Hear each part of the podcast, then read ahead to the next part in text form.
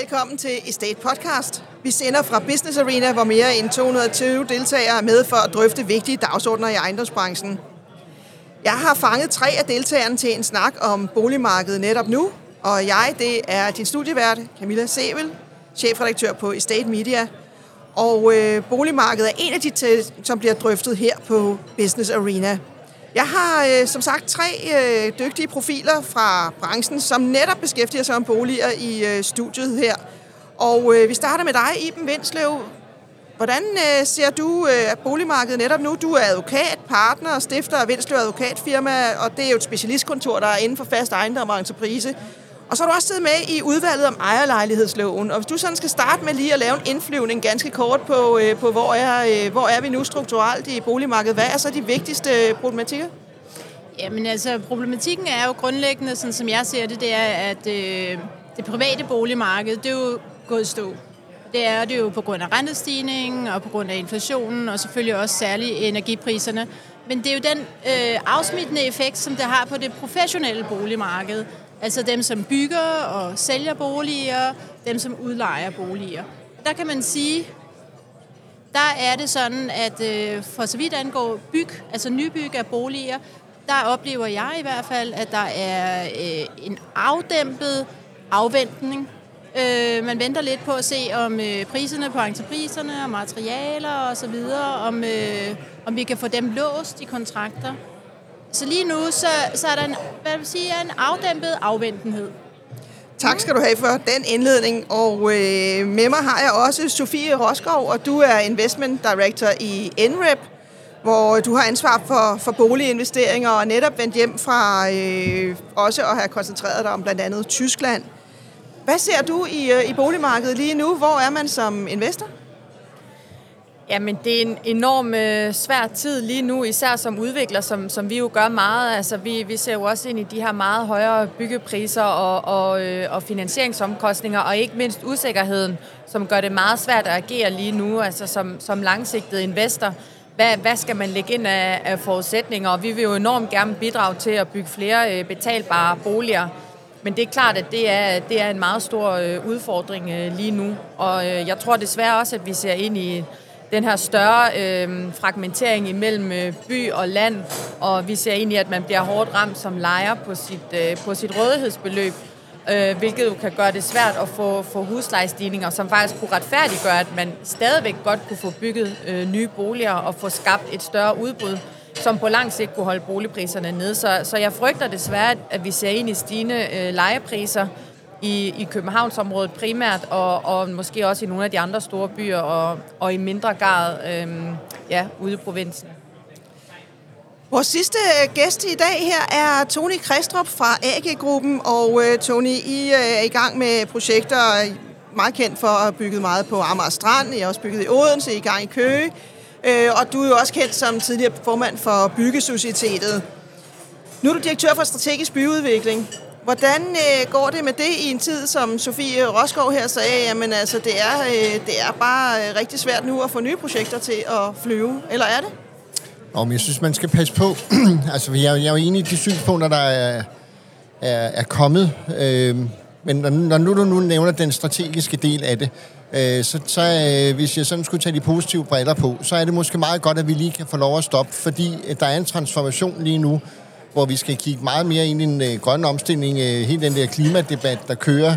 Så på, på den led, altså, der vil jeg ikke gerne være i front. Altså, jeg tror, vi alle tager, sammen taler om CO2-aftryk og det der. Og vi har, altså på direktionsniveau og bestyrelsesniveau, har vi taget den der retning, at vi vil gerne være, være nu siger jeg, frontløber i øvrigt øh, sammen med vores udmærkede partner InRep. Øh, så, så der har vi selvfølgelig lige noget, noget pusterum for det. Øh, hvis jeg sådan skal sige øh, lidt i forhold til det andet, Jamen, vi kan jo godt mærke, øh, vi kan godt mærke opbremsning. Alt andet ville være forkert at sige. Men, men jeg tror, at det vi kommer til at se ind i nu, det er måske lige en pause, hvor vi lige skal sådan øh, trække vejret alle sammen og sige, afkastet, hvor skal det ligge henne? Hvor skal renterne ligge henne? Øh, hvor skal byggepriserne ligge henne? Og vi kan jo allerede se nu, at byggepriserne er på vej ned. Altså, det, det er jo konstaterbart. Det er jo ikke noget, vi sådan uh, tænker eller drømmer. Nej, det er konstaterbart. Så jeg tror, at det næste halve år vil gå meget med at at tilpasse os i denne her øh, mærkelige tid, fordi det er en med, med Sofie, det er, det er uforudsigeligt, og det, der måske bekymrer mig allermest, det er krigen, som, som hele tiden kommer med nye vinkler på, øh, hvor forfærdeligt det er, men, men det rammer os også på forskellig vis nu, så... Øh, Hvis vi så kigger på med det i betragtning, øh, hvad, hvad bringer 2023? Hvornår kommer markedet i gang igen? Og hvad er det for nogle problemstillinger, der bliver de vigtigste i 2023 i, i boligmarkedet? Sofie, vil du lægge ud? Ja, jeg vil sige, jeg vil ønske, at jeg havde en krystalkugle og kunne sige, hvornår der kom gang i markedet igen. Jeg tror, det afgørende, det bliver, at vi får noget stabilitet at se. Så det er måske knap så meget, at renten for eksempel skal ned, men måske mere, at den i hvert fald skal stabilisere sig, sådan at der også kan blive lidt enighed om, om prisdannelsen. Der står vi jo i virkeligheden i en ret favorabel situation i Danmark, da vores marked i bund og grund er, er noget mere strukturelt øh, solidt, end hvad vi ser i nogle af vores nabolande, Sverige og, og Tyskland øh, eksempelvis. Så vi står egentlig i en ret god situation, hvor der også er meget få, som, som er tvunget til at sælge. Og det betyder jo også, at Jamen, køberne sidder lidt på hegnet lige nu og afventer, og sælgerne er re- relativt lang, mm. langsomme om at, om at kravle ned op fra, fra det høje pristræk, kan du sige. Så jeg tror, der går en rumtid endnu, før vi sådan rigtig får, øh, får gang i markedet øh, og der skal noget, noget stabilitet til. Iben, nu har du siddet i blandt andet det her sådan, ejerlejlighedsudvalget. Øhm, kommer du til, ser du, at 2023 kommer til at, at byde på nogle forandringer i, øh, i boligmarkedet, hvis man ser på det sådan mere strukturelt? Altså hvis man ser på mange af de undersøgelser, som vi lavede dengang i udvalget, der kan man jo se, at øh, for eksempel, at der var mange andelsboliger i, øh, i København. Og øh, jeg synes, det er meget lang tid siden, at vi har set, at der er nogen, der er bygget øh, til andelsboligforeninger. Og jeg synes også, at når man øh, hører, hvad kommuner siger osv., så, så vil de rigtig gerne se, at der kommer flere ejerboliger, og der ikke bliver bygget så meget øh, til leje. Så jeg, jeg ved ikke, om det kommer sådan, men man kan bare se, at der er i hvert fald nogle politiske ønsker om, at man skal have noget mere almen boligbyggeri, og man vil også gerne bede om noget mere ejerboligbyggeri. Øh, og det bliver jo spændende at se, om, øh, om udviklerne kan imødekomme det, om det giver økonomisk øh, mening at gøre det på den måde. Men øh, det er i hvert fald, hvad jeg ser i markedet. En del af dit svar handler jo om noget politisk. Mm. Der ved vi jo ikke rigtig nu, øh, hvilken regering vi sidder med, så den er det måske lidt svær. Ja. Men den projektudviklingsmæssige del af det, det kan Tony i hvert fald svare på. Hvad øh, Kommer vi til at se øh, mere af det samme, altså flere udlejningsboliger, eller ser du markedet bevæge sig i en retning, hvor I kunne udvikle noget andet end, end lejeboliger? Et kort svar vil sige nej. Altså, øh, det er fordi, altså, når, når jeg nu taler om det her, så bygger det jo rigtig meget på, hvad jeg oplever i, i vores hverdag i AG. Øh, vi har et projekt i nærheden med ejerboliger. Det er usædvanligt lige nu. Altså, øh, øh, Danbolig, som vi har på, gør det ypperste, de overhovedet kan, men, men der sker ingenting. Og så er jeg helt enig med Iben i, man hører nogle politiske signaler om, at man gerne vil have, man vil gerne have ejerbolig. Man vil faktisk også gerne have andelsboliger. Og der er sådan set også enig øh, med dig, Camilla, det er, det, det er en politisk beslutning, og hvis man vil det, altså nu hørte vi jo et udspil om, at vi skulle have flere øh, ejerboliger, de skulle nærmest ind i planloven mm. øh, på niveau med almene boliger. Og der bliver jeg bare nødt til at sige, at det er fint at gøre det, men der skal følge noget andet med, fordi at vi kan ikke levere ind til, til noget, hvor der ikke er nogen køber.